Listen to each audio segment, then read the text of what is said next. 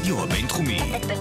בינתחומי. 106.2 FM. הרדיו הבינתחומי. הרדיו החינוכי של המרכז הבינתחומי. לקום ישראל. 106.2 FM.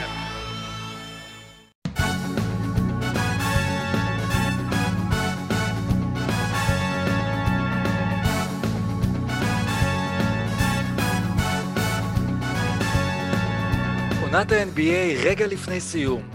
הבועה עוד מעט סוגרת את שעריה, ואחרוני האנשים שנשארו בה יצטרכו לעזוב את העיר, את אורלנדו. אז האם אתה נשאר ג'ימי באטלר, או שהלייקרס ימנעו מבעדך להמשיך? כי בצד השני יש שם שניים, תמיד. אנטוני דייוויס, שאולי יתחיל את המורשת שלו עם Finals MVP, ולברון ג'יימס, שאם יזכה בעוד אליפות, יתקרב אולי לדיון על השחקן הגדול ביותר בהיסטוריה.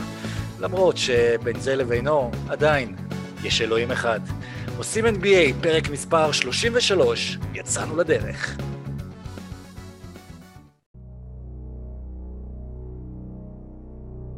Ladies and gentlemen, welcome to OSIM NBA. Here are your starting five.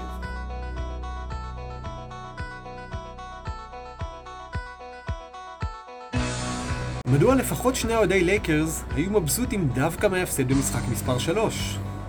האם תיאוריית השחקן השני היא זו שפגעה במיאמי היט? למה הרייטינג של סדרת הגמר כל כך נמוך? ומה הקשר לפרקט באורלנדו? האם לברון ג'יימס עדיין יכול לעקוף את מייקל ג'ורדן? וגם, באיחור של כמה חודשים, איך נוסד בעצם פודקאסט עושים NBA? עושים NBA, אז אנחנו על אה, פרק מספר אה, 33, שלום לערן סורוקה, מה שלומך?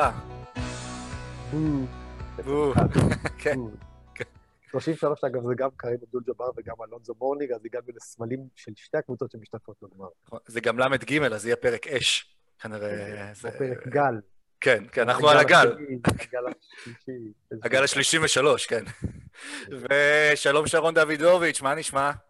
ערב טוב ושלום רב. אני מעוניין לספר לכם שהגעתי למסקנה בסדרת גמר ה-NBA הזו שלברון אינו לוזר. ויותר מכך, מיאמי, מילווקי, טורונטו והאחרות צריכות לבנות מזרח NBA חדש. נפתח חיקוי חדש. כמו שמעון פרס, כן. כן.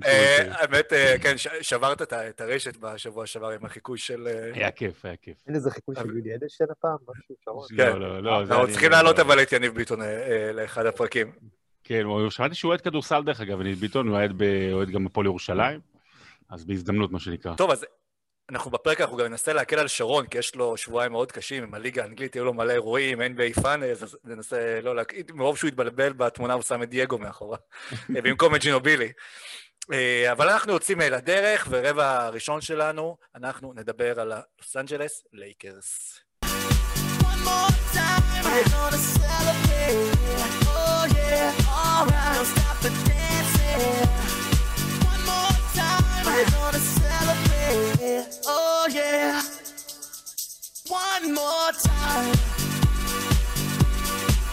אז אנחנו פותחים את הרבע הראשון, הלייקרס ביתרון 3-1.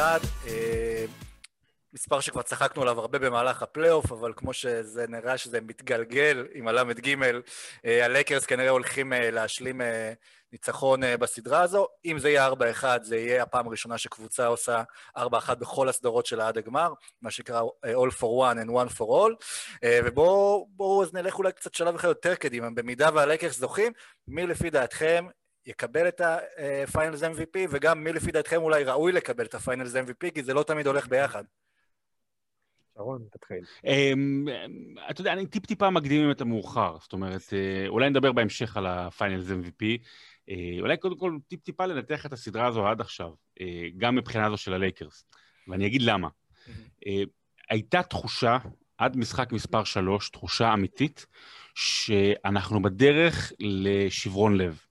התחלתי כבר שיחות עם חברים, רגע, רגע, רגע, קליבלנד 2007, ניו ג'רזי 2002, האם אנחנו בדרך לסדרת הגמר הכי משעממת, באמת. השני משחקים הראשונים, הנה, אנחנו, אנחנו אוהבים NBA, ואנחנו רוצים לקדם NBA כדי שישמעו אותנו יותר ושיהיו אותנו יותר בקשר, אבל שני המשחקים הראשונים היו לא מהנים, לא כיפים בעליל, אה, ואני מודה שכאילו התבאסתי ששיקרתי אליהם, עד כדי כך. היו רגעים, היו פה ושם, אבל באמת שזה היה, אפילו שהיה יחסית כאילו צמוד במשחק השני, זה לא היה כיף. ואז הגיע ג'ימי באטלר, ואז הגיע המשחק הרביעי, ומשהו ניצל. וכשאתה שואל על הלייקרס, אז אני חושב שבכל העונה הסדירה, וגם בפלייאוף, אפילו למרות ההפסד אה, במשחק מספר 3, אני לא חושב שראיתי את הלייקרס כל כך קבוצתית, אה, כל כך מתואמת, כל כך חכמה. אני חושב שאתה יודע, אנחנו נדבר בהמשך על אה, סוגיית הכוכבית וכוכביות למיניהם. בואנה, אתה רואה קבוצה שהיא, כאילו, אה, אתה אומר, וואלה, זו הקבוצה הכי טובה בעולם? זה נשמע הגיוני. יכול להיות שאם הייתה לה, אבל אולי אה, אה, יריבה קצת יותר עם סופרסטאר, קצת יותר עמוסת אה, כוכבים, הדברים היו אולי נראים אחרת. כי בתכלס אפשר להגיד גם שהלייקרס לאורך הדרך, כאילו, את ה challenge העיקרי שלהם, ש- ש- של הקליפרס, הם די התח- הם התחמקו ממנו. וכולנו גם, יש לנו את כל הדעות שלנו על המזרח ועל לברון שלוקח אליפויות במזרח, אז אולי הדרך קצת כן קלה, אולי- כן יש כוכבית. אני יודע שאני בתור אוהד לייקרס, אה, ואולי סורקה גם יסכים איתי, אה, שמחתי שהם קצת, אה, קצת שמחתי על ההפסד כדי שזה לא יהיה קל מדי. זה קורה לי הרבה ב 2K, שאני בוחר קבוצות... אני אלך יותר רחוק מלוצקי. אני... אני ממש לשים לך את שמחתי. הסלוגן לך. כן. לך. אני ממש שמחתי, אה, אלך יותר רחוק מלוצקי. אני מאוד שמחתי שהפסדנו במשחק מספר 3, ודיברנו על זה קצת בקבוצת הוואטסאפ. השני הניצחונות הראשונים נתנו איזושהי תחושה לא מוצדקת שהאליפות הזאת, אני לא אגיד לא לגיטימית, אבל שזאת באמת אליפות שהיא כאילו לא מושגת בעמל רב. ואליפות אתה אמור להשיג בעמל רב, כלומר, אתה צריך להרגיש שיש מולך יריבה, ואפילו טורונטו בשנה שעברה, שנכון, לא היה דורנט אה, וקליי תומפסון אה, אה, נפצע, אמנם במשחק השישי באמצע, אבל נפצע, אבל היה שם fight, והיה שם סטף קרי, והיה שם דרימונד גרין, וככה שמיאמי בעצם, אחרי המשחק הראשון, נשארת רק עם ג'ימי באטלר מתוך שלושת הכוכבים שלה, ונכון שזאת קבוצה שהיא גדולה מסך חלקיה, בלה בלה בלה בלה בלה. מיאמי בהרכב מלא צריכה לתת fight טוב ללייקרס, וראינו את זה גם במשחק ארבע. ומיאמי בהרכב חסר זה נותן סדרה שיש לה הרגשה של משחקים, משחקי אימון, שזה הדבר האחרון שאתה מצפה ממנו בסדרת גמר, ונדבר אחר כך על הרייטינג, אבל זה חלק אולי מהעניין. אה, ואני ממש שמח, גם בשביל אוהדי NBA בכלל, גם בשביל אוהדי לייקרס, כי אנחנו אה, לא רגילים שנותנים לנו דברים על מגש של כסף, בטח לא בעשר שנים האחרונות. כל דבר, כל אליפות זה חייבת להיות דרמה. אה, ואני ממש שמח על ההפסד במשחק שלוש, וגם בזכות זה שהוא אפשר לעולם, שהוא מעבר לעכברים, לראות מי זה ג'ימי באטלר. כי אני חושב שבאטלר, אה, ונגיע אליו אחר כך, אבל הוא באמת, הוא סיפור יוצא דופן. והלייקרס אכן צריכים כל סדרה, אה, דיברנו על זה בפוד הקודם, על זה שהיה להם את הגארד הכי טוב בליגה, ואז את הסקורר הכי טוב בליגה, ואז את הצמד big man הכי טוב בליגה, ועכשיו יש את הקבוצה אולי הכי קבוצה בליגה. ונכון, הם לא פגשו את הקליפרס, אבל הקליפרס התפרקו. ונכון, הם לא פגשו את מילווקי, אבל מילווקי הזאת קיבלה ממיאמי, אותה מיאמי שעכשיו בגמר נגד הלייקרס קיבלה ממיאמי כמעט sweep. אה, כך ששוב, אין ללייקרס מה להתנצל על זה שהיא לא משחקת בגמר נגד מילווקי או טורונטו או בוסטון או קבוצה אחרת, כי מיאמי היא הקבוצה הכי טובה במזרח. אולי זה אומר משהו על המזרח ואולי זה אומר משהו על מאצ'אפים. הסדרה הזאת, באמת, שני המשחקים האחרונים החזירו לנו את ההרגשה של סדרה, ו... וכיף שזה ככה, ואולי קצת אפילו חבל שזה הולך להיגמר, אני לא יודע אם זה באמת ייגמר במשחק חמש. אני עדיין חושב שמיאמי יש עוד ניצחון אחד בתוכה בהרכב הזה, אבל אה, בואו לא נקווה שזה לא ייגמר כל כך מהר, ואני אומר את זה כאוהד לייקרס. אבל, אבל תקשיבו, אני, אני, חייב כאילו... אה, תמיד יחפשו את ה favorite איפה הוא לא מספיק favorite ואיפה הוא לא מספיק חזק, ותמיד יחפשו את לברון, זאת אומרת, בגלל שהוא תמיד הכוח, אז, אז 17 שנה, ו, וכפר, אתה יודע, אה, אנחנו, אנחנו אתם כאוהדי לייקרס, אני כצ, כצופה מהצד, שמחנו שהיה הפסד של הלייקרס בשביל שיהיה מעניין יותר, ובשביל שיהיה מה לדבר, ושלא יזכרו את זה כאיזה סדרת גמר נוראית. אה, אבל אחרים נורא שמחו שלברון הפסיד, ופתאום התחילו, רגע, רגע, אה, אבל, אבל קובי היה עושה ככה, וזה, והנה, זו הוכחה, והוא לא הוכיח את עצמו מספיק, וכאילו כולם הפסידו משחק אחד. ו, ולגבי מה שערן אמר, אה, והרבה אומרים את זה, זאת אומרת, אולי, אולי זה לא אה, הושג בעמל רב, בהנחה שהם זוכים באליפות. האם יש עוד קבוצה בהיסטוריה שזכתה בעמל רב כשאין לה באף סדרה שבו היא הייתה אמורה לקבל את, את יתרון הביתיות? האם הייתה אי פעם עוד קבוצה לאליפות שהשיגה את, את המאזן הזה כשכל האחרות הפיבוריות נופלות בתנאים לא תנאים, האם יש עוד אלופה שהשחקנים שלה הקריבו ארבעה חודשים מהחיים שלהם בשביל אליפות? כל הקבוצות, אבל היא זו שזכתה באליפות. אז לגבי המושג עמל רב, בואו נשים אותו בפרופורציות של 2020. אנחנו צריכים גם לקחת שוב בחשבון בכל הסדרות האלה, שזה הכוכבית, אולי לא תהיה כוכבית על אליפות, אבל כן שאין פה את יתרון הביתיות. בצחוק רשמנו אחרי משחק אה, מספר שלוש, דיברנו על זה שכמה הביתיות משפיעה בסדרה הזו, אבל אה, התחושה גם של השחקנים שבאים ואין להם את הקהל שם, אז כל זה נאבד שם, אז אולי זה דווקא, כאילו, אתה צודק מה שאתה אומר, שרון, זה הופך את זה ליותר קשה, כי כביכול את היתרון שמגיע לך, הוא נלקח ממך. אני חושב, ש... אני חושב שאת השאלות הללו, אנחנו, יהיה לנו קצת יותר קל לענות אם וכאשר לייקרס יזכו באליפות, וזה נראה שזה כרגע כך, אבל דווקא יותר מעניין הפן המקצועי, זאת אומרת, הפן המקצועי של מה שלייקרס עשתה עד כה בסדרה. אה, נדבר תכף על לברון, דייוויס ו- וכולי וכולי, אבל סורקה, תסכים איתי שפרנק ווגל אה, צריך לקבל, אתה יודע, אנחנו בהכנה לגמר לא אמרנו את השם שלו פעם אחת, חוץ מזה שנזכרנו, אה, רגע, הוא מאמן אותם. נדמה לי שעכשיו אפשר להגיד את השם שלו לטובה. אפשר להגיד את השם שלו לטובה ומעלה, כי אני חושב שהדעה הדי רווחת הייתה שלמיאמי יש את המאמן היותר טוב בסדרה הזאת. ולמיאמי יש אכן מאמן שמוציא 120% מחבורה של שחקנים שבחלקם הוא היחיד שהאמין, בחלקם אולי הוא ועוד שלושה אנשים בצוות המקצועי של מיאמי. אה, ובאמת, אה, ווגל, ששוב נזכיר, היה אופציה מספר שלוש של הלייקרס, פחות או יותר.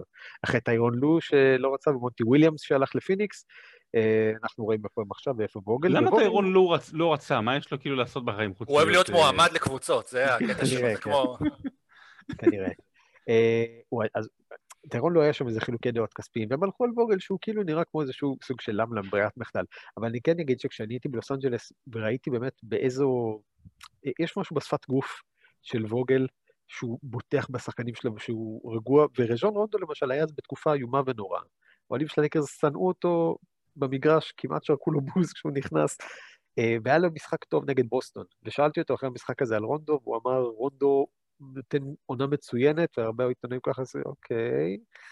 אבל, אבל הוא יודע למשל למה הוא צריך את רונדו, ואנחנו רואים עכשיו שרונדו אולי השחקן השלישי הכי טוב של הלייקרס בפלייאוף הזה, בטח מאז שהוא חזר. אה, כך שווגל באמת יש לו את ההרגשה, זה לא שהוא חף מטעויות, לפעמים אתה אומר למה הוא נותן לקוזמה את הדקות האלה ולא למוריס, ולמה לא, זה- למה דני גרין בכלל משחק, כמו האוהד ההוא, אה, סקוטר וגרודר. אה, אבל בסך הכל, באמת ווגל עושה התאמות להתאמות של ספולסטרה, ובא עם זיג על כל זג, ובא עם הדברים הקטנים האלה. בסוף אתה רואה שווגל מביא קבוצה, שכמו ששרון אמר, הקבוצה הכי טובה בליגה, וזה לא קל. זה לא קל לקחת קבוצה שנזכיר שביוני שעבר, היו לה שלושה שחקנים בסגל, ולבנות אותה משאריות שנשארו בשישה ביולי, אחרי שקוואי לנארד אה, ופול ג'ורג' הלכו לקליפרס, אה, והשאירו ללייקרס באמת מין שק של לכו תמצאו. אה, אז ווגל, המון המון המון קרדיט, ו- ושוב, אה, יש שיגידו שאם יש לך את לברון, יש לך כבר חצי אליפות, זה לא ככה. כולנו יודעים שזה לא ככה. עובדה, מאמן שיש לו את קוואי לנארד, לא הצליח, מאמן שיש לו את יאניס, לא הצליח. כן. בשביל לקחת אליפות, גם עם לברון בגיל 35 אתה צריך להיות מאמן טוב, פרנק ווגל הוכיח בסדרה הזאת שהוא גם מאמן מצוין עד עכשיו. אז בואו נדבר רגע באמת, אה, כן ננסה לגעת ב- בעניין של, אה, שרשום ב lineup אה, לברון מול דייוויס, והייתי בטוח שרשום דיון לברון מול דייוויס, הייתי בטוח שזה דיון, לברון או דייוויס. אז, כמובן שהייתי הולך עם דיון וייטרס, אבל אה, לברון. לברון מול דייוויס, אם הלייקרס זוכים באמת באליפות, אחד מהם הוא כנראה יהיה ה Finals MVP.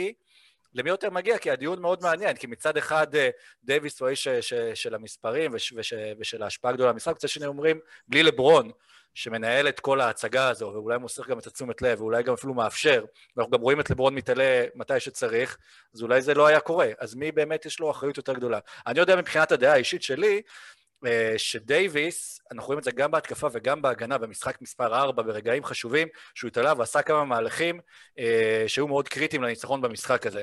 גם זה השלשות שהוא כלא אותם אה, ברגעים הקריטיים בסוף הרבע אה, הרביעי, גם הבלוק שהוא נתן שם, שזה משווה אותו לבלוק של לברון על איגודל לצורך העניין, בסדרה נגד... אה, טיפה פחות, טיפה פחות, אבל כן. מבחינת לא- הביצוע, כן. לא, בצוע, כן. בוא- כן, בוא לא נשווה את הסל של אה, ג'ורדן ל- לסל של קרוסו. סתם, אני רק אומר, כאילו, ברור לא... שקרוסו, כן. אתה מזלזל בגוט? קרוסו לא. קרושו. אה, לגבי מי ה-MVP, אה, בוא נחזור לאחת התיאוריות המעניינות שהעלינו השנה. אתה טוב כמו השחקן השני הכי טוב שלך. וקורה פה דבר מאוד מוזר בגמר הזה ובכלל בפלייאוף הזה, ואתה שואל את עצמך, מי השחקן השני הכי טוב שלך? האם זה לברון? האם זה אה, אנטוני דייוויס? אה, ואני עדיין אלך על זה שלברו... אה, סליחה, שאנטוני דייוויס הוא השחקן השני הכי טוב שלך. אה, כי, כי, כי ה, ה, אתה רואה את, המספ... את התמונה שמאחוריי, וחבר'ה שמאזינים לנו לא רואים, אבל זה דייגו מרדונה. הדייגו ארמנדו מרדונה הוא מספר 10. אוקיי, מספר 10 הוא זה שמנהל את, ה, את המשחק בכדורגל. ולברון הוא, לא רק אז, אבל הוא המספר 10, אוקיי? הוא המספר 10, הוא זה שמנהל את הקצב של המשחק. הוא זה שיחליט עכשיו האם הולכים לדייוויס, הוא זה שיחליט עכשיו האם אנחנו רוצים מתפרצת, ואני נותן את זה לקקאפ, לא לקקאפ, לפופ. קקאפ, כן, קקאפו. אה, הוא נותן את זה לשלשה, ואז, יגיד, ואם הוא היה מחטיא, אז היו אומרים, אה, הוא לא לוקח את הזריקות והוא לא הולך פנימה, ועכשיו הוא קלע, אז אומרים, אה, הוא מוסר, אבל טוב, אבל הוא מוותר על ה... לא חשוב.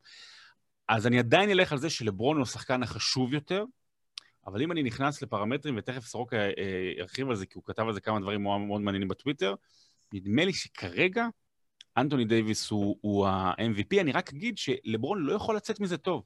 אם הוא יזכה, יגידו שהוא עשה הכל בשביל לזכות, נגיד במשחק הבא, אתה יודע, פתאום משפר סטטיסטיקה ודברים כאלה. אם הוא לא יזכה, אז יגידו לו, אה, אתה זכית רק בגלל אנטוני דייוויס, וקובי עשה עם שקיל, כאילו, שלוש פעמים, אז מה, אותו דבר. סורוקה, הבמה שלך. אני מסתכל על זה באמת לגבי תיאוריית השחקן השני, אם אתה שם את אנטוני דייוויס עם הסגל הזה של הלייקרס, אבל בלי לברון, אני לא חושב שהם מגיעים לפלייאוף במערב של השנה.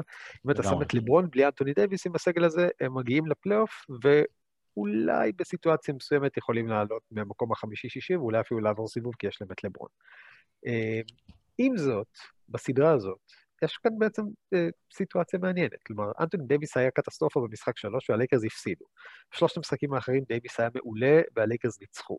כלומר, השאלה אם אתה מעריך את מי שמצליח להתעלות ולתת את הערך המוסף, או את מי שמצליח לשמור על יציבות. אם אתם מסתכלים על נקודות ריבאונדים אסיסטים, זה לברון. אם אתם מסתכלים על האחוזים של אנטוני דייוויס, אנטוני דייוויס קולע בסדרה הזאת 61% מהשדה, 55% לשלוש, 100% מהעונשין. שמי שלא יודע זה טוב, כן. אה, מול ההגנה של מיאמי, אמנם בלי אדבאיו בשני משחקים, שזה מן הסתם חלק מהעניין הזה, אבל דייוויס נותן בסדרה הזאת גם מספרים וגם את הבגרות. עכשיו, באמת, חשבתי שהוויכוחים במדינה הזאת עכשיו, כן ביבי, לא ביבי, כן סגר, לא סגר, זה סוער, ואז מישהו שאל אותי בטוויטר, איך לברון יגיב אם אנטוני דייוויס ייקח את ה-MVP של הגמר. וואו. Uh, עכשיו, אני, לדעתי, אם אנטוני דייוויס יזכה, קודם כל, לדעתי, כרגע זה 55-45 ללברון, בסיכויים, פחות או יותר. כלומר, בוא נגיד, אם יש 11 קולות, שישה היו הולכים ללברון, חמישה היו הולכים לדייוויס. לברון היה לוקח על חודו של קול, וזה היה יפה. Uh, אם אתם מסתכלים על uh, מה לברון יעשה אם דייוויס יזכה, אני די בטוח שלברון יהיה מאושר, מאוד. כלומר, אנטוני דייוויס, אנשים לא מבינים עד כמה זה פרויקט של לברון. בלי אנטוני דייוויס, לא רק שהלייקרס לא לוקחים את האליפות הזאת, בלי אנטוני דייוויס, לברון ג'יימס מסיים את הקריירה עם שלוש אליפויות, יכול להיות שהוא מסיים את הקריירה אה, בלי, אה, בלי אף הופעה בגמר יותר. כלומר, הוא לא רק הנדס את כל האהבה של דייוויס, הוא, ברגע שדייוויס הגיע, הוא ישב עם ההנהלה והחליט שהוא יושב עם ההנהלה ומסתכל איך בונים את הסגל הכי טוב, לא סביבו, אלא סביבו וסביב אנטוני דייוויס. כלומר, דייוויס לא רצה לשחק סנטר, לייקרס הביאו את ג'אבייל ואת דווייט האווארד כדי שישחקו סנטרים. אה, הם הביאו אחר כך את מרקיף מוריס כדי שיוכל לשחק איתו ארבע, כשדייוויס משחק סנטר, כדי שכן יהיו שני גבוהים. כלומר, באמת עשו את הכל, הקבוצה הזאת, כדי שדייוויס יתעלה, ודייוויס אכן מתעלה. אז האם בסיטואציה כזאת, אם דייוויס ייקח את ה-MVP של הגמר, לברון צריך להיות מבואס? לא חושב. עכשיו, נכון שלברון היה MVP של כל גמר שהוא זכה בו, אבל לברון בן 35, דייוויס נכנס לשיא הקריירה שלו, דייוויס לא פחות קריטי לאליפות הזאת של הלייקרס מלברון, ונכון שהכדור לא תמיד אצלו ביד, ונכון שהוא לא תמיד מצליח לתקוף בצבע. אנט... בלי אנטוני, אנטוני דייוויס בפלייאוף הזה מגיע לרמות שלא חשבנו שהוא יכול להגיע אליהן בזמן אמת. נכון, הוא עושה את זה בעונה רגילה, לעשות את זה בפלייאוף זה משהו אחר. השלושה שלו במשחק שניים נגד דנבר הייתה רגע מכונן לכל החיים. השלושה שלו הלילה הייתה רגע שיקרינו בסרטי highlights, תמיד שעושים את הסרט המהלכים הגדולים, וגם הגג. והגג הזה הוא שוב לא ברמת החשיבות של לברון, אבל זה היה closing the door כזה, משהו פסיכולוגי, שאתה אומר למיאמי, אוקיי. closing the גג. closing the גג. Uh, כך שמבחינתי זה מאבק מאוד צמוד עם יתרון ללברון. אבל אם דייוויס ייקח את ה-MVP, לברון יהיה מאושר. אנשים פחות זוכרים לג'ורדן, לדעתי, כאילו אף אחד לא אומר, זה מייקל ג'ורדן שישה תארי MVP בגמר. לא, אומרים מייקל ג'ורדן שש משש בגמרים. אלא אם אתה סקיפ בייליס. אלא אם אתה סקיפ בייליס, שמבחינתי עדיף לעשות skip לבייליס. אה, או סקי אז- ב- במקום אחר, כן.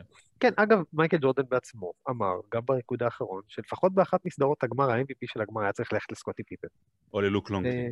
אה, ללוק לונגלי. אני. בטוח אבל גם שהוא לא מצטער על זה שהוא קיבל את זה, וזה אה, זה רשום לא-. לא שמעתי פעם שחקן מצטער על פרס שהוא קיבל, אבל אם לברון, מבחינתו, אה, אנטוני דייוויס זה מי שאמור להוביל אותו לעוד אליפויות כבר. כאילו, זה לא שלברון יכול עכשיו בגילו... שבעוד שנתיים, זהו, שבעוד שנתיים שלברון יהיה קרים של, אה, של, של, של מג'יק, מה שנקרא, נכון. שבאמת יהיה את הטרנספורמציה שאולי הוא יצטרך להיות מ- שחקן שני, למרות שזה לא נתפס, כאילו, זה, זה לא, נש, לא נשמע שמתישהו לברון יהיה שחקן שני, אבל אה, זה, סורוקה צודק, זה העברת הלפיד.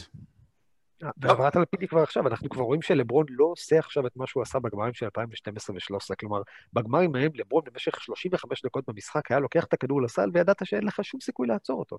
עכשיו יש לו בערך 10 דקות במצטבר ככה במשחק, 15 דקות מצטבר, בשאר המשחק הוא עושה ראיית, ראיית המשחק שלו מאוד משתפרה, הוא נותן לך 10 או 5 דקות במשחקים קריטיים של הגנה אדירה על הכוכב של הקבוצה השנייה, ששוב, זה סופר חשוב.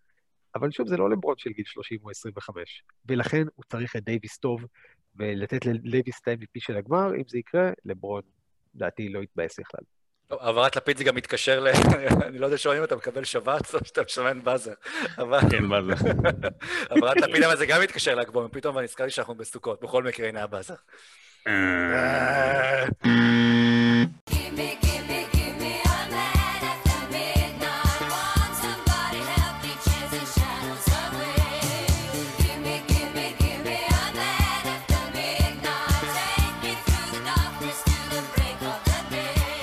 אז הרבע השני שלנו יוצא לדרך. ברבע הראשון אנחנו דיברנו על זה שהלייקרס אה, כנראה הולכים אל האליפות, אבל בואו בכל מקרה ננסה לחשוב אולי אה, כן על הצד החיובי של מיאמי. אה, לקחת את האליפות הימין שלהם קשה, אבל האם יש בכוח שלהם לקחת לפחות עוד משחק, אפילו משחק, שני משחקים בסדרה הזו? אה, אדבאיו חזר, פתאום מדברים גם על דרגיץ' אה, שיכול לחזור למשחק הסדרה, אולי עכשיו... זה ועל דואן וייד. אולי גם. כן, ואלונזו מורנינג. כן. אה, אבל כמה ניצחונות עוד יש למיאמי בסדרה הזאת לתת לפי דעתכם? אני חושב שיש למיאמי, אני חושב שיש למיאמי עוד, עוד ניצחון אחד בכיס, אני שוב, הם יצטרכו לקחת אותו מהידיים של לברון כך שזה אכזרי, אבל אני חושב שבשביל הג'סטה, בשביל כל אוהדי ה-NBA אה, אה, בעולם, מגיע לנו לפחות עוד משחק אחד אה, בסדרה הזאת, אה, שמיאמי ינצחו בו, אה, כי פשוט מגיע להם, כי זאת קבוצה שבאמת העיפה פייבוריטית, לא היה לה יתרון באיטיות, שוב, יתרון באיטיות, כן. היא הייתה דורגה יותר נמוך, אני לא מחשיב את אינדיאנה, סליחה, גם מלווקי, גם מבוסטון, אה, וניצחה אותן בצורה מרשימה, אה, ומעבר לכל, יש לה יכולת, אה, שעוד רגע נגיע לתיאוריית השחקן השני של שרון, אבל יש לה יכולת לגרום למשל לקבוצות היריבות שלה, זה קצת כזה כמו כישוף. יש, ב, דיברנו על אקדמיית המטרייה בפעם הקודמת, יש שם מישהי שכוח העל שלה זה להגיד, אה, שמעתי ש, ואז הקבוצה השנייה עושה משהו. אז מיאמי יכולה להגיד לך, שמעתי שאתה אוהב לזרוק שלשות. בוסטון זרקה מול השיא עונתי של שלשות במשחק האחרון, והפסידה. כולל איזה 0 מ-14 או 1 מ-14 ברבע האחרון, שכמעט כולן היו עם יד בפרצוף. הלייקרס במשחק השני זרקו הכי הרבה שלשות בהיסטוריה של לוס אנג'לס לייקרס. במשחק השלישי הם זרקו פחות שלשות, אבל 53% מהזריקות שלהם מהשדה היו שלשות. אה, וזה לא דברים שהלייקרס רוצים לעשות או אמורים לעשות, ומיאמי גורמת ליריבות שלה להתאים את עצמן.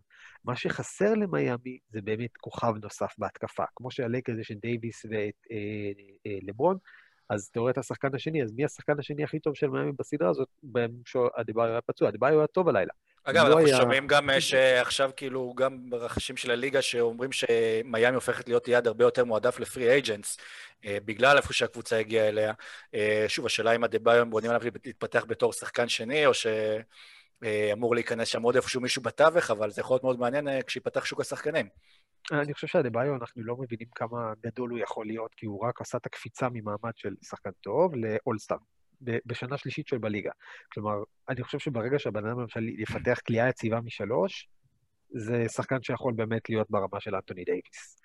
ואז הוא יהיה השחקן השני הכי טוב של מיאמי, והוא יכול לעשות את ה pick and popים עם באטלר ועם הכוכב הנוסף שיגיע אולי ב-2021, ובאמת מיאמי לעשור הקרוב, אתה אמרת את זה בפרק הנוסטרדמוס שלך, זאת קבוצה שיודעת להישאר רלוונטית. pick and pop זה לעשות חסימה בעצם pick and roll עם החוצה. פופ? עם פופ, לא. כן, רק- עם פופ. אני רוצה pick עם פופ, אני רוצה- pick עם פופ. זה pick and- זה pick, ואז יש pick and pop ויש pick עם פופ. כן, פופ ימשיך לזרוק שלשות מהפינה עד שיצא עשן לבן. ואז זה יקרה. אה, מפתיע. אני חושב שאדבאיו יתפתח לרמת השחקן השני, הוא עדיין לא שם, הוא היה לגמרי שם, ב- אפילו ברמת השחקן הראשון הכי טוב של מיאמי בסדרה נגד בוסטון. בסדרה הזאת זה היה קצת אוליניק, קצת הירו, ואם קלי אוליניק וטיילר הירו בשחקן השני הכי טוב שלך במשחק גמר, הירו ממשיך לשמור אבל על הרצף של אה, לקלוע ב double figure זה בפלייאוף, rookie. עושה פלייאוף מצוין, אבל עדיין. זה- מיאמי צריכה להחליט מי השחקן השני הכי טוב שלה, קלי אוליניק. סתם, אה, אלי אוחנה. אלי אוחנה. אה, תראה, מיאמי, אני חושב ששני המשחקים הראשונים שלה, אי אפשר לברוח מזה. נכון שיש פציעות, אה, ודרך אגב, ערן אמרת את זה ברבע הקודם, אבל מהבחינה הזאת, אה, לא זוכרים, מה, מה זה לא זוכרים? לא מדברים על זה יותר מדי, על זה שטורונטו בעונה שעברה זכתה בזכות, מה זה בזכות? אחרי שהחל מהמשחק השני כולם מתו שם כמו זבובים, מי מי נשארו? עם מגוודלה? אני כבר לא זוכר. אה, אז, אז, אז, אז זה, זה, זה הקטע הזה. זה במובן הזה. עכשיו, הצד השני הוא שהיא לא שיחקה טוב בשני המשחקים הראשונים. האזורית לא עבדה, בטח במשחק הראשון, זאת אומרת, אוקיי, אתה גרמת ללייקרס לזרוק הרבה שלשות, אבל היא לא עבדה, והם כלו, והיה נראה שספולסטרה, לא יודע, לא נרדם, אבל כאילו לוקח המון המון זמן לצאת מהאזורית הזו. אה, זה אותי זה נורא הפתיע, כי אנחנו נורא דיברנו על זה של ספולסטרה ופטריילי וכל המועדון נורא נורא פרגמטי, אבל זה היה משחק מאוד לא פרגמטי, נגיד את זה כך, של אה, מיאמי, בטח במשחק הראשון. אה, אבל יש לה הרבה לב, ו... וטיילר הירו הוא כרגע השחקן השני הכי טוב. במיאמי, וזה בעייתי, זאת אומרת, זה בעייתי שטיילר הירו, עם כל המחמאות עליו של שחקן אה, רוקי, אז הוא השחקן השני הכי טוב שלך בהתקפה, או היוזם, או המייצר מהלכים, ואתה לא תוכל לנצח את לברון ואנטוני דייוויס. כן, רק אגיד שטיילר הירו גורם לי, ואני אני רוצה שאוהדי NBA יבינו שטיילר הירו זה מישהו שכדאי יותר לאהוב, מה... בלי לזלזל, אבל מהדווין בוקרים של העולם. אוקיי, מהג'יימס הרדנים של העולם. ל- ל- עוד פעם, לא עניין של סטטיסטיקה. במובן הזה שיש מישהו שבמאני טיים מתפקד ככה, ומנסה ללכת על, על ההחלטות הנכונות, ושמח לא בגלל שהוא כלה 70 נקודות והקבוצה שלו הפסידה, אלא שמח כי הוא נתן את כל כולו בסדרת גמר. אז אני חושב שאם יש משהו, אחד הדברים, כשנעשה טופ 10 של הדברים שלקחנו מהפלייאוף הזה, טיילר הירו יהיה איפשהו שם אה, לקראת סוף העשירייה. ועדיין זה, זה מרגיש, שוב, דווקא במשחק אה, השלישי, כשמיאמי היו בלי אדבאיו ובלי דרגיץ', עוד מעט נדבר על ההתעלות של, אה, של ג'ימי באטלר, הם הצליחו לנצח את המשחק, ואז הגיע משחק מספר 4, ואדיבאיו חזר, ואחרי שהיה 2-0 כבר היינו בתחום שזה גמור, פתאום יש תחושה של פספוס קצת אולי אצל מיאמי, כי הם היו יכולים לנצח את המשחק הזה, ואז 2-2 אנחנו פה מדברים בכלל בצורה אחרת לגמרי, ואולי דרגיץ' חוזר כי יש עוד אה, סיכוי, וכאילו אליפות לא כזו בטוחה. יש איזשהו פספוס שקיים מהמשחק. קודם כל, אני לא חושב שדרגיץ', אה, אני לא חושב שדרגיץ' חוזר. אה, הפציעה שלו זו פציעה ששחקני NBA בממוצע מחמיצים 13 משחקים. הוא ניסה להתאמן לפני משחק 4, כואב לו, יש לו קרע ברגל. אני לא יודע איך, על, על מה אתם מצפים כאילו שידרוך. זה לא, זה, לא, זה לא וויליס ריד, כן? זה לא... זה לא וויליס ריד. אה, שוב, אלא אם יאכלו לו את הרגל עם, עם, עם, לא יודע, super glue, זה קרע. זה קרע בשריר, בדורבן העקב, מה שנקרא, זה חלק שמחבר, כאילו, את ה- לא, לא זוכר בדיוק, אני לא פיזיולוג. אני לא רואה דרגיץ' חוזר. אה, אני כן חושב שהחיסרון שלו היה פחות משמעותי מהחיסרון של אדבאיו, כי מה בעצם הד- הדרגיץ' נותן? חדירות ו playmaking. ואת זה אה, ג'ימי באטלר עשה מעולה. ואת זה קנדריק נאן עשה טוב במשחק הראשון, גם קצת במשחק השני, במשחק הלילה הוא היה ממש גרוע, וזאת אחת הסיבות שהם הפסידו, לא היה להם מספיק playmaking. ברגע שהלקרס הצליחו להוציא את הכדור מהידיים של אה, דרגיץ', מיאמי נשארה בעצם עם, עם טיילר הירו כ playmaker העיקרי שלה, וזה היה טוב, אבל זה לא היה מספיק. ו... ו... והלילה בפעם הראשונה מיאמי באמת התגעגעה לגורן דרגיץ'. ו... ולכן אני חושב שיש קצת תחושה של פספוס, כי אדבאיו כבר חזר והייתה כבר הרגשה, והם התחילו את המשחק מצוין, כאילו בהתקפות הראשונות זה נראה כאילו הלקרס לא יודעים מה לעשות.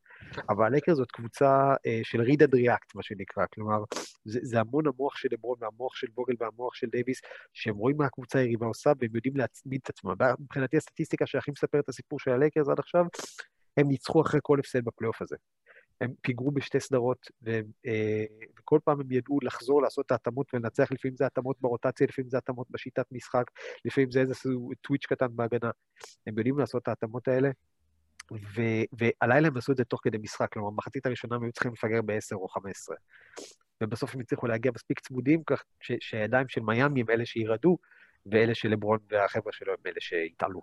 אה, אבל לא רק זה, הם גם, רוב המשחקים הם גם ניצחו אחרי שהם ניצחו. בכלל, אה, אבל אה, תראה, אבל הסיפור, אבל אוקיי, אנחנו מנסים להתעלם ולפרגן ולפה ולשם וזה. הסיפור הגדול ב- במיאמי כמובן זה ג'ימי וסולומון באטלר. היל, כן. היל הוא כזה נראה מופתע, כזה מובטל שמגיע. ג'ימי באטלר, שמע, זה סיפור באמת, באמת יפהפה, אנחנו צריכים לעשות closure לסיפור הזה, כי ג'ימי באטלר, אתה יודע, אוקיי, מהסיפור האישי של הומלס ביוסטון, טקסס, ואתה יודע, הסתכלתי אחורה ולא זכרתי שהוא היה עד כדי כך non factor, כאילו, בליגה. בן אדם, אוקיי, נבחר מקום 30 בדראפט. אה, ראיתי, אתמול אני חושב, ראיתי, אה, היה טופ 10 של ה steals, כאילו, ה- ה- הגנבות בדראפטים, ויוקיץ' כאילו מקום 41, אז הוא מקום ראשון, ו- וקוואי לנארד וזה, ואני לא זוכר שראיתי שם את ג'ימי באטלר. אולי כי הוא לא נשאר בשיקגו ולהוביל אותה לגמר, אז היא לא כל כך גנבה את זה. אבל מקום 30 בדראפט, הוא עשה שתיים וחצי נקודות למשחק בעונה הראשונה שלו. לקח לו איזה שלוש שנים רק כדי להפוך להיות אה, מוכר בליגה.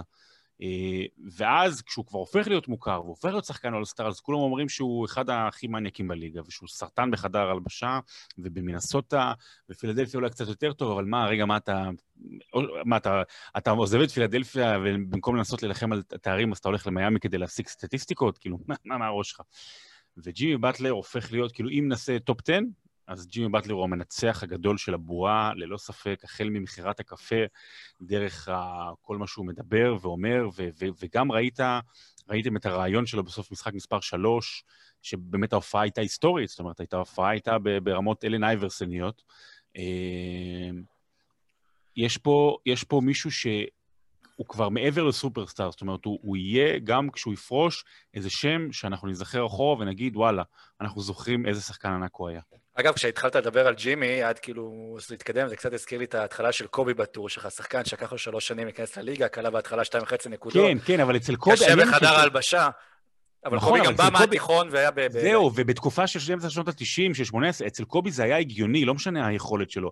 ב-2011, שג'ימי באטלר מגיע בגיל 22 לליגה, הוא היה ארבע עונות ב- ב- במכללות, והוא לא לא יותר מדי הוא הגיע בגיל 22, להיות עם שתיים וחצי נקודות, אתה, כאילו, עונה, עוד עונה אחת כזאת ואתה במכבי ראשון לציון. כן. אגב, אני זוכר שגם בשיקגו, אני לא בדיוק זוכר שיא, אבל גם כן הוא שבר משהו, איזשהו שיא של, הוא השווה שמייקל ג'ורדן שם, של מספר נקודות אה, ב- באחוזים. רבע האחרון נראה לי. כן, ברבע האחרון אה, משהו כדר. היה לי חבר אה, שאמר לי השבוע שהמשחק הכי גדול של ג'ימי באטלר, אה, חוץ מהמשחק אה, מספר שלוש, זה היה המשחק שלו נגד הקבוצה השלישית של אה, מינסוטה באימון.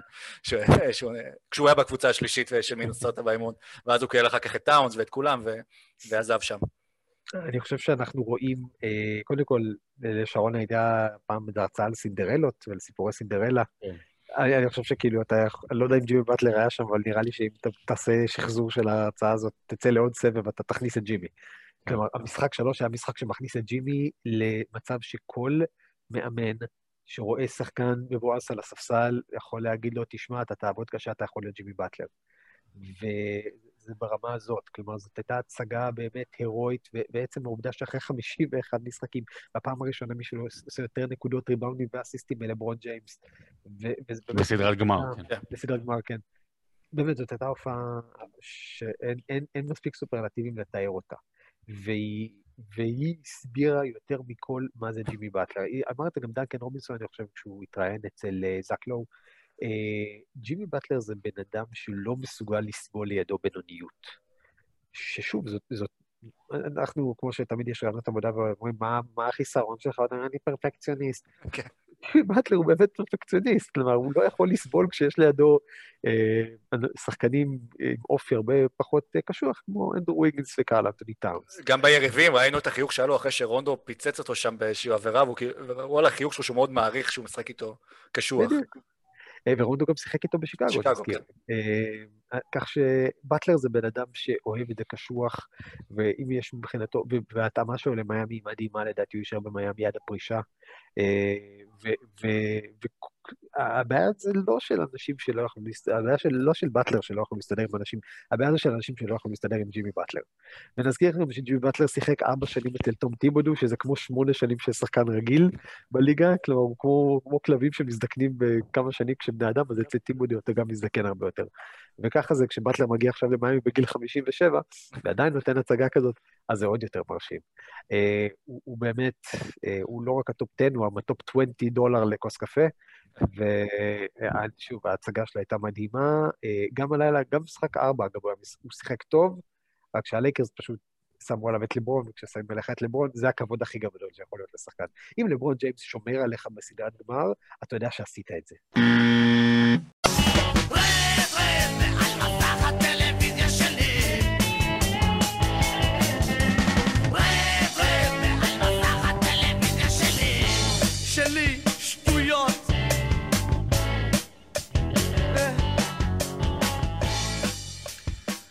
רבע שלישי, יצאנו אה, לדרך, ועכשיו בואו נתייחס קצת לעניין אה, של הרייטינג, שהוא הרבה מאוד אה, בכותרות. יש מלא סיבות שאנשים אה, אה, מזכירים, מן הסתם הקורונה, העניין של הבועה, העניין של המחסור אה, בקהל, אולי העניין של הקבוצות ושל היריבות.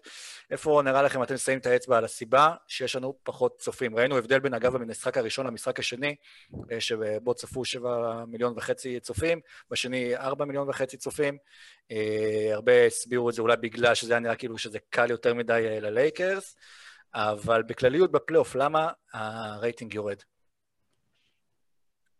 אני אתן לכם מספרים.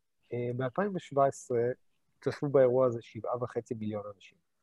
ב-2018 צפו באירוע הזה 7.9 מיליון אנשים. ב-2019 צפו באירוע הזה 5.4 מיליון אנשים. באירוע הזה, בשנת 2020 צפו 2.4 מיליון אנשים. גם יש הרבה פחות אנשים שחיים בעולם. לא, אה, אל- ב', תצטרכו להגיד שכל המשתתפים פשוט מביאים יותר מדי בעיות פוליטיות. הבעיה היא שאני לא מדבר על גמר ה-NBA, אני מדבר על מרוץ הסוסים פריקנס. אי אפשר להגיד שהסוסים נהיו יותר מדי פוליטיים אה, בדבר הזה, וזה רק מראה לנו שאולי הרייטינג זה כבר לא הדרך למדוד.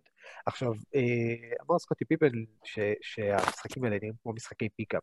ואני שונא להגיד שהוא צודק, הוא לא צודק. המשחקים האלה זה הדבר הכי טוב שאפשר היה לעשות, ועד אדם סילבר אף אחד לא ידע מה זה בועה לקיום אירועי ספורט, אה, ומאז אדם סילבר כולם רוצים לעשות בועה כמו NBA. עם זאת, הבועה הזאת זה לא האולם הביתי של מיאמי, זה לא הסטייפל סנטר במשחק פלייאוף, זה לא הקהל בטירוף של beat L.A., זה לא שחקנים קופצים ליציע ו... אני אחדד אותך, ערן, אני אחדד אותך. המקסימום של הבועה, מה? אני, המקסימום של הבועה, זה לא המינימום של אה, סדרת גמר הכי גרועה, במובן של האווירה. ו- וזה מזכיר קצת מהבחינה הזאת, אה, שוב, זה לא מזכיר כלום, כי לא היה לנו, לא הייתה לנו חוויה כזאת. זה מזכיר פחות או יותר אולי את האליפות של 2003, כש- 2002, כשהלייקרס ניצחו את ניו ג'רזי 4-0, והאולם הביתי של הנץ במידאולנדס באותה מידה יכול היה להיות ריק, כי היה, לא היה להם קהל ביתי בכלל. בקושי היה להם קהל anyway. אגב, אה, הנץ מחזירים את המדים הרטרו שלהם, האדומים, מדי רזן פטרוביץ'. בעונה הקרובה, אז אה, וואלה, מגניב. האדומים עם הלוגו של הנץ, זה נחמד. אני וואי, נהדר. את המדים של אטלנטה, ראיתם את מדי ה-MLK של אטלנטה? כן, לא. ממש יפים. אה, בקיצור, זה מוצר טלוויזיוני ששוב, הוא הכי טוב שיש בנסיבות הנוכחיות.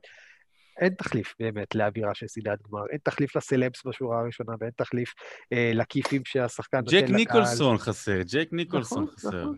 ו- ואגב, במשחק אחד היה יציע הכי מטורף, היציע עם הכי הרבה טבעות אליפות שאני זוכר שעשו שם, שהביאו את אה, נוביצקי וגרנט וקרים והורי ופישר וצ'ונסי בילאפס ועוד ועוד ועוד. איך את ג'ק ניקולסון. לא הביאו שם לשורה הראשונה? אה, הביאו את אובמה, כן. אבל אה, כמעט אותו דבר. כן. סוג של אותו דבר. ושוב, יש הרבה סיבות לרייטינג. גם הסיפור הפוליטי, אני לא חושב שהוא באמת השפיע, אבל אני כן חושב שיש אוהדים שהפסיקו לראות מהסיבות הפוליטיות, וגם, אגב, משחק שלוש היה באותו לילה של מחזור פוטבול, שזה לא קורה בסדרות גמר. כן. וזה לא העונה של ה-NBA, וזה שינויים בהרגלי צפייה, וזה הרבה יותר צעירים שמאוד מחוברים לליגה הזאת, לא רואים את המשחקים בצפייה ליניארית, ורואים בליג פאס, ורואים מוקלט, ורואים highlights, ורואים ביוטיוב, ורואים... בסדר, זה, זה אחלה. זה הדבר הבעייתי, זה לא מה אנחנו חושבים על זה, אלא מה רשתות הטלוויזיה הגדולות יחשבו על זה. כן, התחילו ב-2015 הסכם ענק, שבעצם אפשר ל-NBA את הקפיצה הכלכלית שאפשר לגולדן סטייט להביא את דורנט, והשאלה, כשמגיע 2024, או צריך להיכנס למשא ומתן, מה הדבר הזה עושה לרשתות? כלומר, האם צריך לשנות את כל שיטת המדידה? האם אתה אה, צריך להחליט שמעכשיו אתה, אה, ההסכם הזה יהיה שווה פחות כסף? כי מצד אחד ה-NBA ממשיכה להיות מפלצת כלכלית, אבל הרייטינג יורד. כלומר, יכול- זאת הדאגה העיקרית מבחינתי. יכול להיות אבל שאולי באמת אז קצת ירד הרייטינג עכשיו, אבל uh, יש מה שנקרא ה-Curry effect, שסטף קרי היה בפלייאוף ובגמר, אז היה הרבה הייפ סביבו, והרבה אנשים בעיקר רצו גם לראות את סטף קרי, אהבת כדורסל או לא, עליו היה הדיבור, הוא היה הפנים, הוא היה הדבר המטורף, ויכול להיות שאולי אז בתקופה של גולדן סטייט וסטף קרי, אז הרייטינג קפץ אפילו יותר ממה שאמור להיות בין מעל הממוצע בגלל מה שהוא הביא למשחק, ועכשיו בלי סטף קרי, ועם הבועה והכל, אז זה קצת יורד מתחת לממוצע? זה בסופו של דבר, יש פה שלושה משתנים אה, אה, משמעותיים.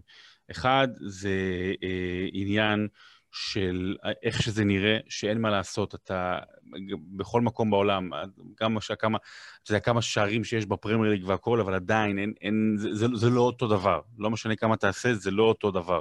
כמו שקובי, זה רק החיקוי, זה לא אותו דבר כמו מייקל. אה, סליחה על זה. רגע, אני יכול כן, לעשות לך חייבים- מיוט גם, אתה יודע.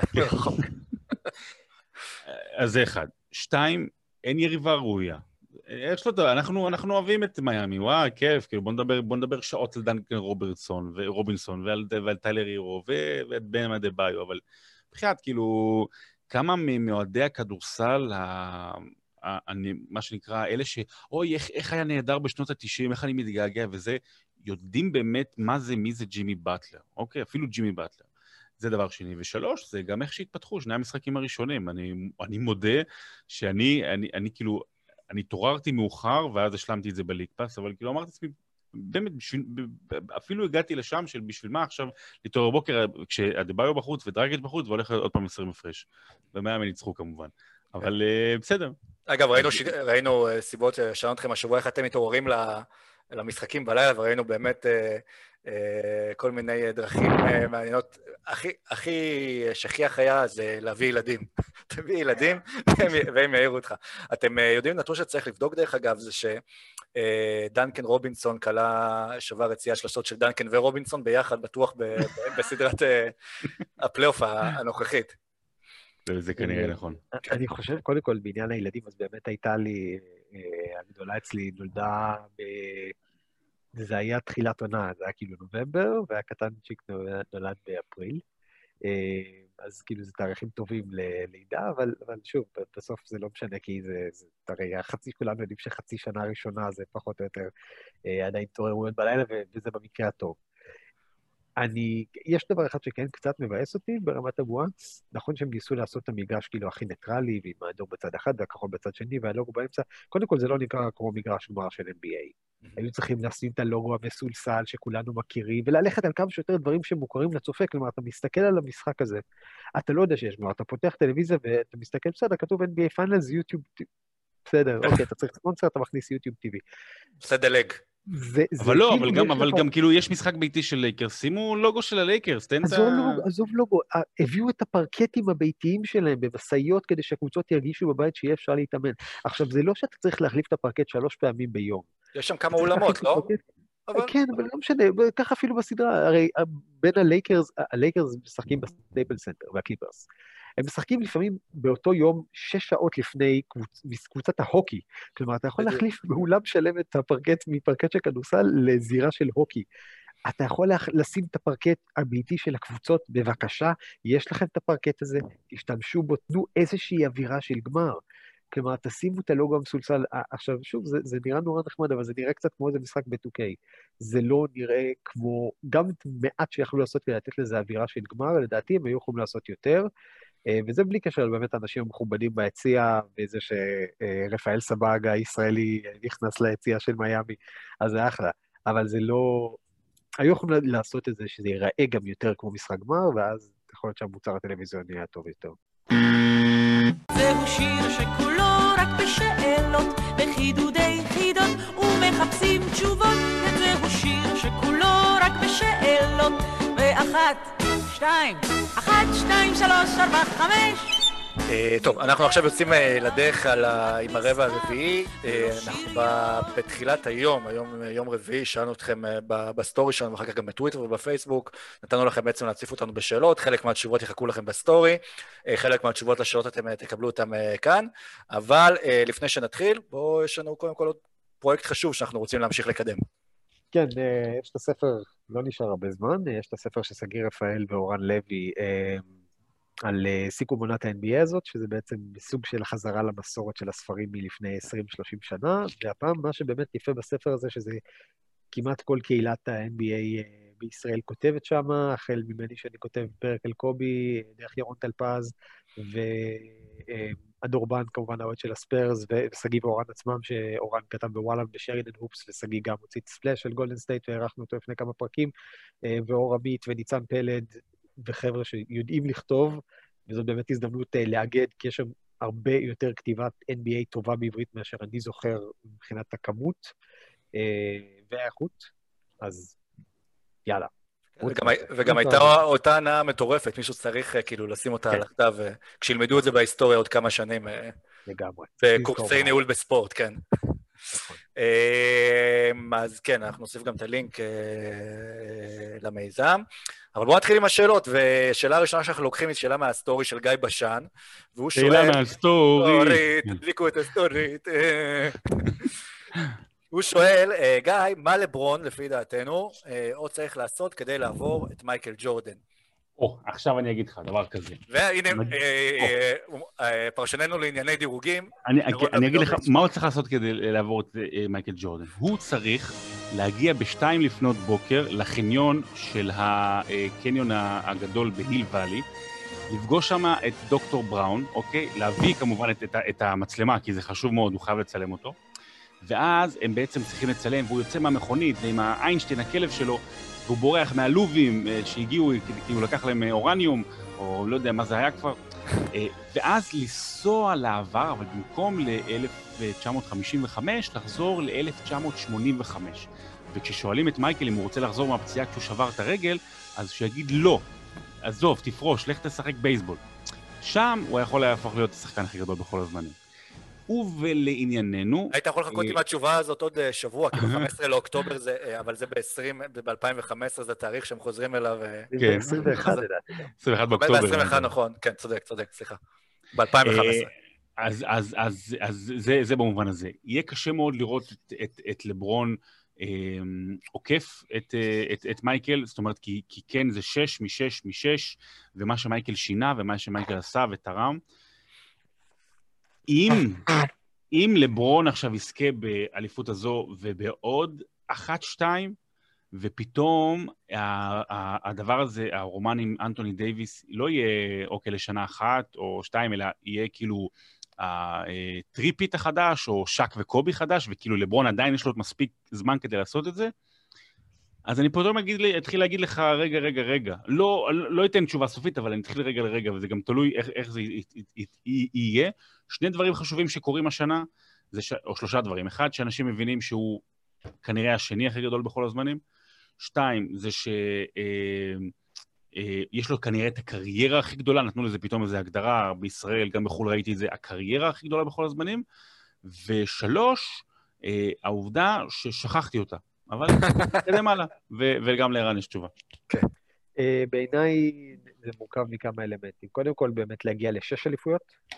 אה, ברגע שיש לו את השש, לא משנה שזה לא שש משש, אלא שש מכמה שזה יהיה, שש אליפויות, יש לך את אותה כמות אליפויות של מייקל, יש לו כבר עכשיו יותר נקודות, הבן אדם הוא top עשר בפלייאוף בכל קטגוריה אפשרית.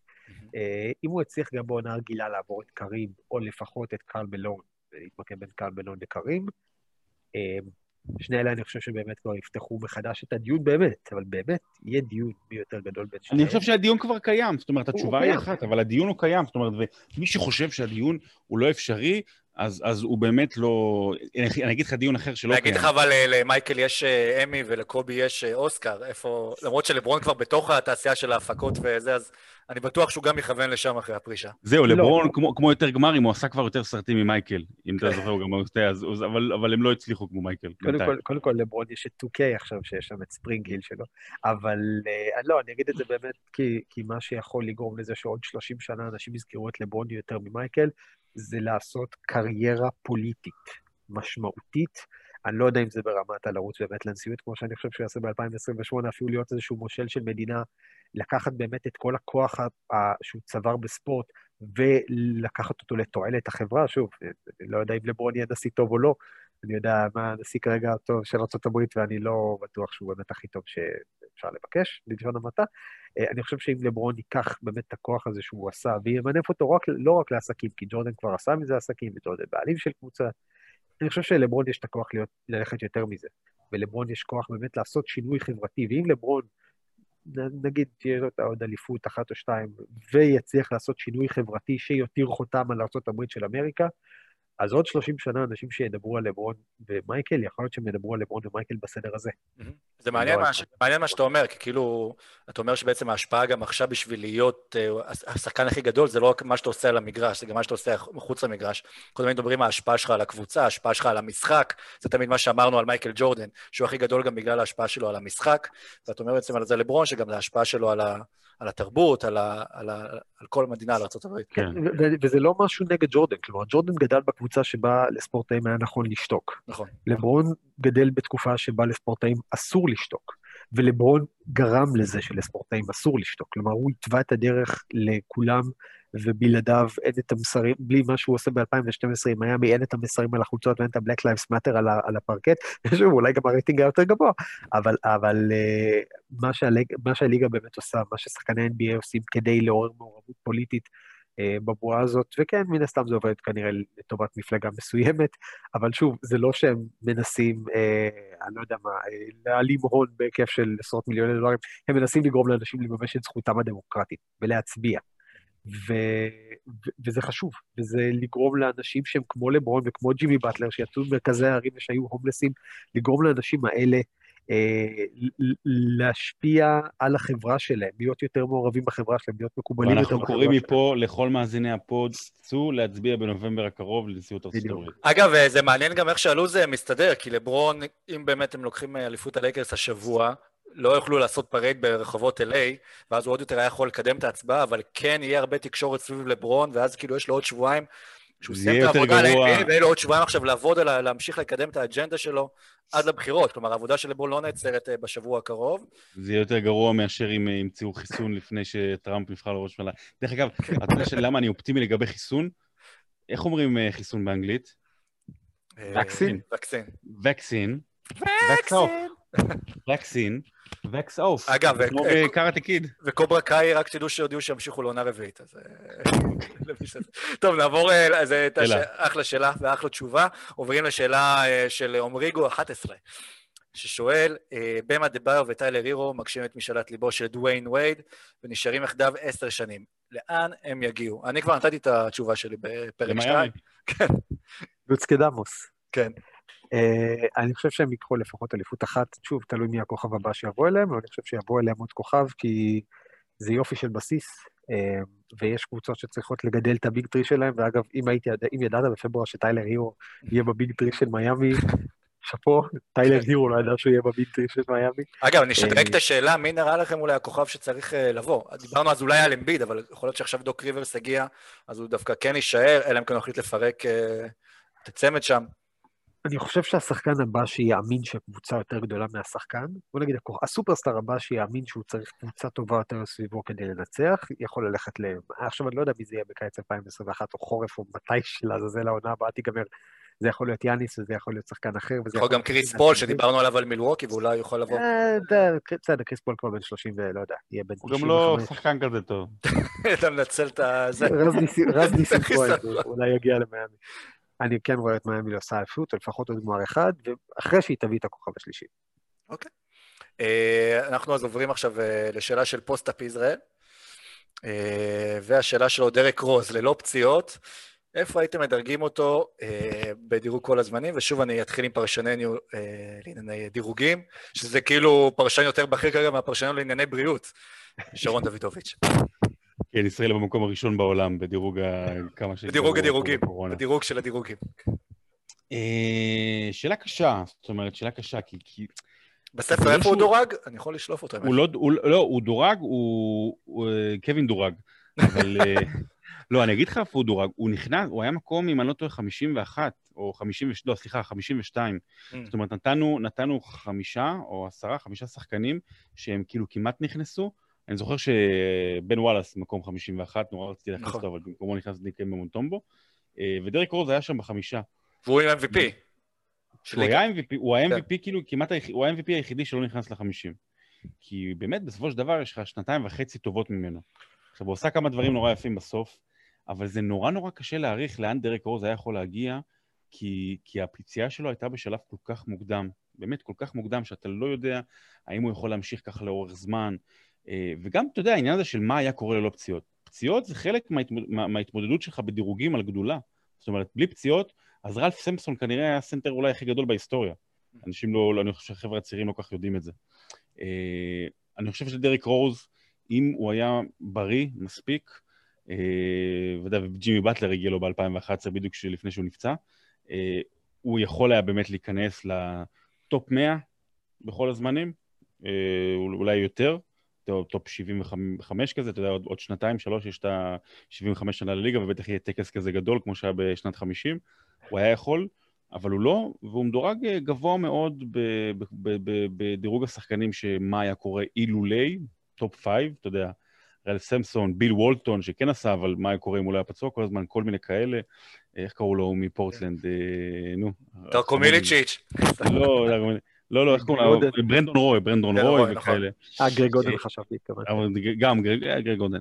אה, אבל, אבל אתה יודע, דווקא, יש משהו מאוד מאוד מעניין. אני לא שמח כשאני בנעליים שלו, אבל אני שמח עבורנו שיש את הסיפור הזה של דריק רוז, גם עם ההתגברות והעובדה שאיכשהו עלה וצמח עם כל הפציעות ועדיין משחק, שזה באמת בלתי נתפס.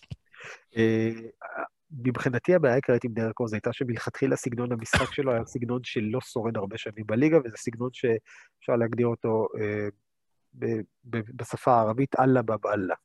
אה, כלומר, אתה נכנס לסל ומקבל את טוב. נכון שהייתה לו אתלטיות מדהימה והייתה לו, אה, אה, היה לו יכולת תמרון מדהימה, אבל זה סגנון משחק שהופך אותך למועד לפציעות, בטח כשאתה נכנס מול הענקים והולך פעם אחר פעם על כניסות כאלה, וזה כיף וזה מטורף וזה כיף לאוהדים, זה לא משהו שהוא אה, גורם לקריירות ארוכות במיוחד. עכשיו, הדבר השני שאני רוצה להגיד לדרק רוז זה שהוא עוד לא סיים את הקריירה והוא עוד לא כתב את הפרק האחרון, ולכתוב את הפרק האחרון זו גם דרך. ואם הוא ידע לכתוב פרק אחרון כמו של, שוב, טרייסי מגריידי חזר מפציעות קשות. שון ליווינגסטון חזר מפציעות קשות והפך לשחקן מפתח בקבוצה שלקחה אליפויות. אה, גרנט היל חזר מפציעות שכמעט הרגו אותו ונכנס להיכל התהילה. כלומר, דרק רוז עדיין יש לו הזדמנות, אם הוא ייכנס לאיזושהי קבוצה, דובר בתחילת העונה, אולי באמצע העונה, גם על זה שהלייקרס רצו אותו. לדרק רוז עדיין לא נגמרה הקריירה. אם הוא מצטרף לאיזושהי קבוצה כסוג של שחקן שישי ולוקח אליפות, זה יכול גם לשדרג אותו בדירוגים העתידיים. שוב, אולי לא להכניס אותו להיכל התהילה, אבל כן אה, לתת לו איזשהו closure יפה. ושוב, הבן אדם לדעתי בן 31, 32, כאילו, חכו. לא, לא אבל עם ברכיים של... אה, של אה, בן 31 אחרי טום ת'יבודו גם, כן? תזכור בהקשר לג'ימי באטלר. כן. אה, טוב, נעבור לשאלה של אה, דור אוסמו. הוא שואל, אה, אנחנו חוזרים לקבוצה שהייתה הוא צריכה... בן דוד של רפי? של רפי אוסמו? הגדול. כן. דור, אתה יכול לעלות לנו אחר כך באינסטגרם. מה היה חסר לקליפרס של קוואי העונה, ואיך שנה שעברה הוא לקח אליפות עם קבוצה שלדעתו היא פחות טובה? רן, אולי... אני חושב שהקבוצה של שנה שעברה הייתה פחות טובה, אבל הייתה אותה קבוצה. קודם, אני, אני אפילו לא בטוח שהייתה פחות טובה, כלומר, היה שם את קאי לאורי, שזה באמת שחקן שהיה לו המון המון על הגב, וכמספר שתיים הוא הפך באמת למנהיג האמוציונלי של הקבוצה הזאת, כי לקוואי אין אמוציות. אה, והיה את פסקל סיאקם שהיה בעונת פריצה, והיה את פרד ון פליט שהיה בעונת פריצה, והיה את ניק נרס שהיה בעונה שאף אחד לא ידע מי הוא לפני כן, וכולם היללו והריצו אותו אחר כך. כלומר, הייתה קבוצה שהייתה יותר on a mission. אה, אצל הקליפרס, ואנחנו דיברנו על זה פעם אחר פעם אחר פעם לאורך כל העונה, הייתה תחושה של אוטוטו, תעירו אותנו, אנחנו נבוא מתישהו וננצח. ו- ושוב, טורונטו נבנתה, ואז הביאו את מארק גסול באמצע העונה שנתן להם עוד מימד להתקפה. כלומר, טורונטו נבנתה בצורה... מימד החמישי. בדיוק. אה, טורונטו נבנתה בצורה שראו שהולכת טוב, והקליפרס נבנו בצורה של קבוצת flip the switch. וה flip the switch לא תמיד עובד. אז אה, זה מה שקרה לדעתי. אה, טוב, נעבור לשאלה האחרונה לסיום. אה, השאלה באה אה, מפרופיל גלובלי ספורט באינסטגרם, והיא שואלת, זו שאלה אישית, איך הכרנו? איך הכרנו כ- כפוד או או כל אחד ב... אה, בוא, אנחנו יכולים לענות גם וגם, כאילו, זה פה, זה אנחנו, אתה יודע, כמו פוליטיקאים יכולים להתייחס לשאלה איך שאנחנו רוצים ולענות כן. איך שאנחנו רוצים. אז אה, אני אגיד אני אגיד ש... אה, אה, בוא נגיד ההיכרות הראשונה מעשה לפי הסדר, אתה וסורוקה הכרתם קודם. איך אתה ומשה הכרתם? הגעתי הביתה. בעיקרון. זה. אה, זה בעיקרון ככה הכרנו. אני ומשה הכרנו כמובן אה, דרך האימא וה- והאבא, זאת אומרת זה אותו, אותו דבר. אה, זה אחד. את סורוקה אני הכרתי כשאני הגעתי לגלי צה"ל, אני זוכר אפילו בפעם הראשונה שהגעתי, עליתי במעלה המדרגות וראיתי אותו בחדשות, זה הייתה אחרי איזה אולימפיאדה או משהו כזה, באיזה יום של אולימפיאדה, אז ראי, כאילו ראיתי אותו וכבר שמעתי ברדיו מי זה סורוקה, אז הכרנו, והוא בדיוק היה לקראת שחרור. ואני, אה, ואני בדיוק אה, נכנסתי, אבל אני שמרנו על קשר, כאילו, גם במהלך השירות שלי, כי ערן תמיד היה לו מקום של קבע ומקום של בית מבחינת MBA. כל עשית לו תרגילים של. רוקי עם תיק אה, בית ספר ו- וכאלה? הוא לא הספיק, הוא כבר פרש, הוא כבר פרש לחשוף- צה"ל כשאני הגעתי. אני, אני יכול לחשוף שאבי מלר, תמיד היינו מעלים אותו בפינות ספורט לדבר על ליגה האנגלית, אז אני הופעתי בספרי הפקה של גלי צה"ל כאבי מלר של ה-NBA. בדיוק, בדיוק, בדיוק, כן, ותמיד הוא היה נהנה. אה, אז ואת- ואת לוצקי אני הכרתי דרך אה, ליגת אה, פנטזי, זאת אומרת, איזה ליגת פנטזי שאני נכנסתי אליה, וככה הכרנו והתחברנו. ולגבי הפוד, זה, זה סיפור מעניין, כי בשנה שעברה, בספטמבר שנה שעברה, בראש השנה, אני זוכר, לוצקי דיבר איתי, ו... ושאל, אה, כאילו, אם בא לי, בא לי לעשות פוד. זאת אומרת, שנעשה פודקאסט, כי יש לו עכשיו זמן בבינתחומי, ונעשה פודקאסט על NBA. אה, ו- ו- וניסיתי לחשוב מה, מה הקונסטלציה הנכונה, גם כי יש הרבה הרבה דברים, ואיך אנחנו עושים את זה שתהיה קבוצה מעניינת. ואז אמרתי, רגע, בוא נחבר את סורוקה. ואז אמרתי, רגע, כדי שנוכל גם ליהנות מזה ו- וגם לעשות בדיחות שחורות, וגם שיהיה זמן לכולנו, אז בוא נוסיף גם את משה, אה, שהוא הוא באמת אוהב NBA. אגב, מי- ו- מי שהכירו לפני כולם זה סורוקה ואבא שלי בכלל, אה, עוד לפני כן. שאתם הכרתם. כן, זה נכון. כן. וזהו, ו- וכאילו לקח קצת זמן, אבל, אה, אבל התחברנו, ואני אני מאוד שמח שעשינו את זה, כי... וגם שהרביעייה הזאת, כי יש פה שילוב נכון של מקצועיות, של חוש הומור, של, של מוזיקה, של אווירה, ו... ואני מקווה שגם המאזינים, אה, המאזינים אה, אה, מרגישים את זה. כן, בעיקר המאזינים שלנו בספוטיפיי. אה, בלי להרים לעצמנו יותר מדי, אני חושב שהמילה הכי חמה היום, פחות או יותר בעולמות של שיווק דיגיטלי, זה storytelling. ואנחנו פה שיודע לעשות storytelling באיזשהו מובן, וגם שרון שהוא אשכרה כאילו כותב stories, ועכשיו אני כותב לספר, אבל כתבתי הרבה stories, לא לאינסטגרם, אלא פעם כש story באמת היה סיפור, אז הרבה כתבות וכאלה. ואני בתור מנהל שיווק אני יוצר stories לאינסטגרם, אבל... בדיוק. אה, באמת שאני אספר לכם, זה יישמע כמו מדע בדיוני, אבל אני ולוצקי פעם ישבנו במסעדה, בפארק כן. הלאומי. פעם היה מותר לשבת, פעם היה דבר כזה מסעדות. לא אה, אתה. זוכר איך ישבנו במסעדה? ישבנו עם אה, אריק ואריק ואריק. בכסית, כן, כן. כסית. בכסית, כן. ישבנו בכסית בפארק הלאומי, וישבנו ואכלנו ארוחת ערב, ובסוף כאילו שלחנו לדעתי לשרון, קראו לקבוצת הוואטסאפ הראשונה סטרץ' פוד שם- שם זמני. נכון, סטרץ' פוד. אה, וכאילו באמת, אני הכרתי את, אלו- אני הכרתי את מומו, את אבא של עידן, שבאמת היה אחד האנשים הכי טובים והכי, שהכי עזרו לי כשהייתי בגלי צה"ל. אה, וכאילו אמרתי לעצמי, מי זה עידן וזה, ודיברנו קצת בטלפון, והיה נחמד, ואז נפגשנו וראיתי שהבן אדם הוא שרוט עמוק במוח, אה, ואז הבנתי שאנחנו חייבים לעשות את הפוד הזה, אה, כי באמת יש פה את היכולות ויש פה את הרעיון, וכל מה שנשאר היה לעשות את הפורמט, ואני חושב שגם הפורמט הוא טוב, אז טוב, בלי להרים לעצמנו יותר מדי, אז אה, אה, כיף, בקיצור, ממש כיף. אבל כן נגיד גם תודה לרדיו הבינתחומי, למרות שאנחנו עכשיו לא בוודאי. בפנים שלו על הבית שהוא נתן לנו. ולזום, ולזום כמובן. ולזום ולקורונה, אה, שעזרה להכל להתרומם. ובאווירה החיובית הזו, אני לא רגיל כזה לסיים באווירה חיובית, אז אנחנו עכשיו מסיימים את הרבע הרביעי. ועד כאן, עד כאן פרק מספר 33 של עושים NBA. בפרק הבא, לא משנה כמה משחקים עוד אה, יישארו לסדרה, אנחנו כבר נדבר על האלופה שהייתה, ואולי נתחיל כבר גם את אה, אה, סיכומי העונה. בואו נקווה שזה יהיה כמה שיותר משחקים, שבהינתן העובדה שאין לנו עכשיו יותר מדי אירועי ספורט, שנוכל עוד ליהנות מהליגה הזו כמה שיותר. זה מדהים מבחינתי שעוד מעט עברו שלושה חודשים, מה-30 ליולי, זה פשוט רצה, התקופה הזאת פשוט רצה. אה, כן. ורק נאחל לנו שיהיו לנו עוד אה, משחקים טובים אה, להמשך הדרך. אז תודה רבה לך, ערן סורוקה, תודה רבה לך, אילן לוצקי. ותודה רבה לך, שרון דוידוביץ'. ערב טוב ושלום רב. ממש תודה רבה. ולהתראות לכולם. להתראות לכם לכולם. ושמחת. תורה, חג שמחת תורה אה, שמח אה, לכולם, ומי יודע, אולי בשנה הבאה זה שמחת תורה של אה, מיאמי לזכות. אולי אולי יהיה חיסון. להתראות ביי, לכולם, נתראה בפרק להתראות.